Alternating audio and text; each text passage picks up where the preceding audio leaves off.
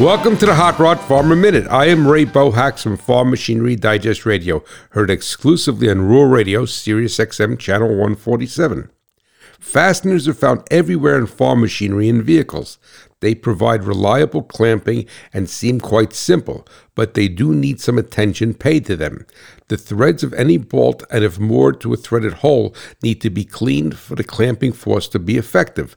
Dirty threads cause the fastener to appear to be tight when you are just experiencing the friction against the foreign material. A soft wire wheel on a bench grinder, along with anti seize compound applied to the threads and under the head of the fastener, will guarantee that a quality job is performed.